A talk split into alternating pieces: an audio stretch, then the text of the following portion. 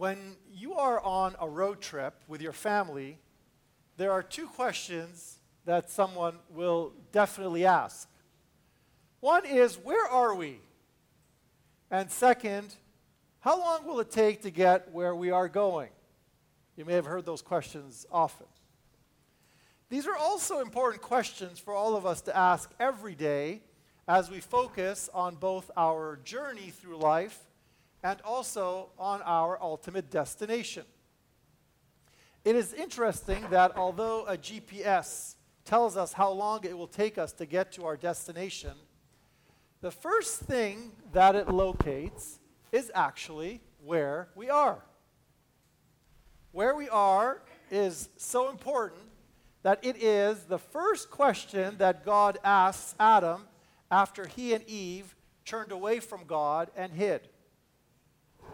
The Lord God called to the man and said to him, Where are you? Genesis 3 9.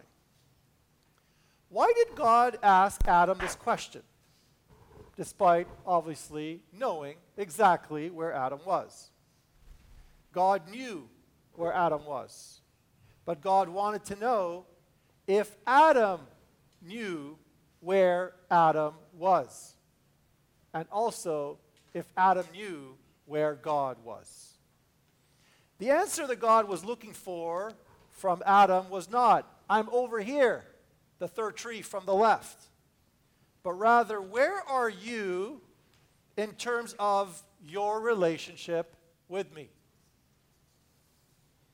Adam knew this, and that is why he replied, I heard you in the garden, but I was afraid because I was naked, and so I hid. Today, God is asking all of us, Where are you? And we too should be asking ourselves, Where are we? And it's not just here in Placentia at Holy Cross Church. Because if we do not ask ourselves this question, we will never make it to the second important life question how long will it take us to get to where we want to go? And what are the right directions to get there? Today's readings focus on the importance of knowing where we are in the various stages of our spiritual journey. St. Paul emphasizes that our spiritual life actually begins from the time we are in our mother's womb and is often filled with surprises along the way. He says, He who had set me apart before I was born and had called me through his grace was pleased to reveal his Son to me in order that I might preach him among the Gentiles. Therefore, St. Paul recognizes that his journey is from the time that he was in the womb up until today and through every single experience and life moment. St. Paul knew where he was. And St. Paul was also flexible with how long it would take him to get where he wants to go. Jesus shows this balance between the destination and the journey many other times throughout his life. Note how in today's gospel, Jesus was actually going to a town of Nain, but he did not even make it past the gate of the town. In a sense, we can say that Jesus did not make it to his destination. St. Luke tells us, as Jesus drew near the gate of the city, behold, a man who had died was being carried out. Notice how in this gospel, and that is why it's important to read these gospel texts very slowly and carefully, Jesus was going with a large crowd into the city. That means there was something very important there. But the large crowd ended up waiting outside and something very significant happening there. St. Luke tells us some more details about the man.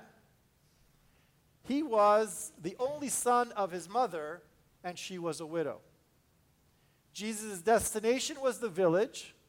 However, now, with a new situation, of grief, of mourning, of sorrow.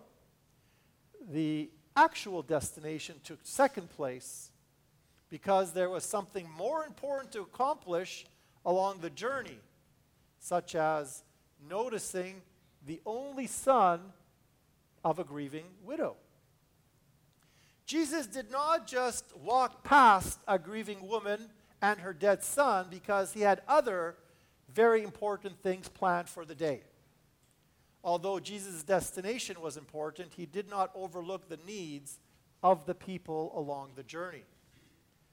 There is another very important element in the story that we need to notice. At the time of Jesus, people avoided dead bodies because they began to immediately decompose and smell.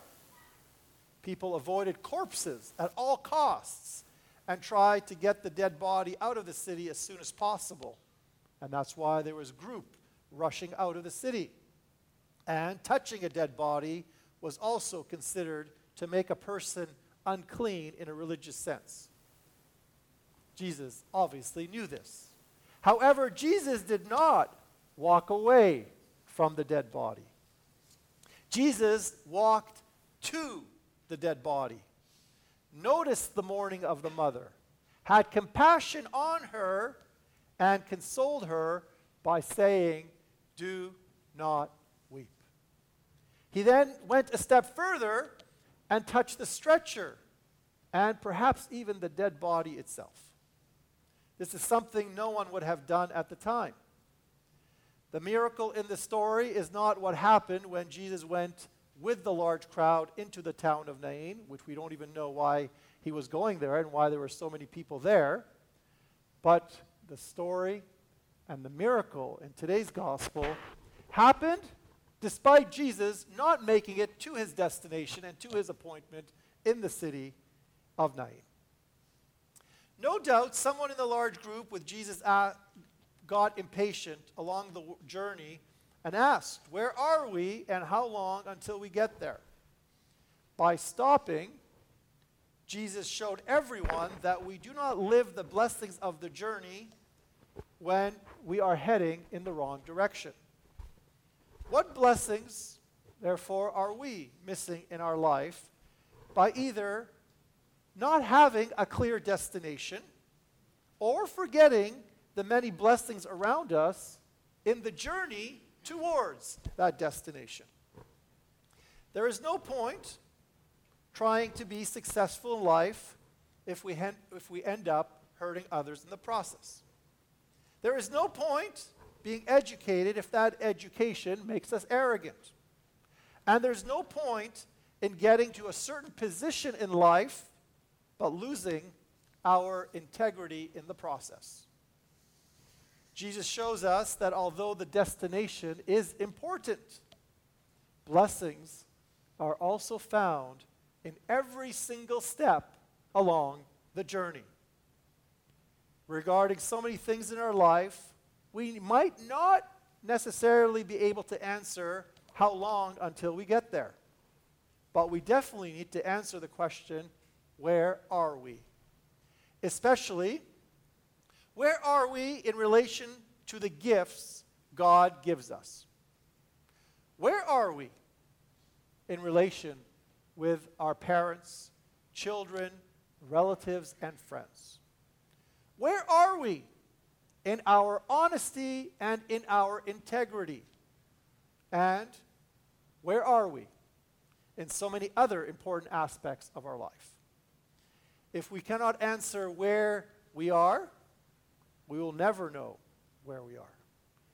We will never know also where we are going and whether we will ever get to our true earthly and ultimately heavenly destination.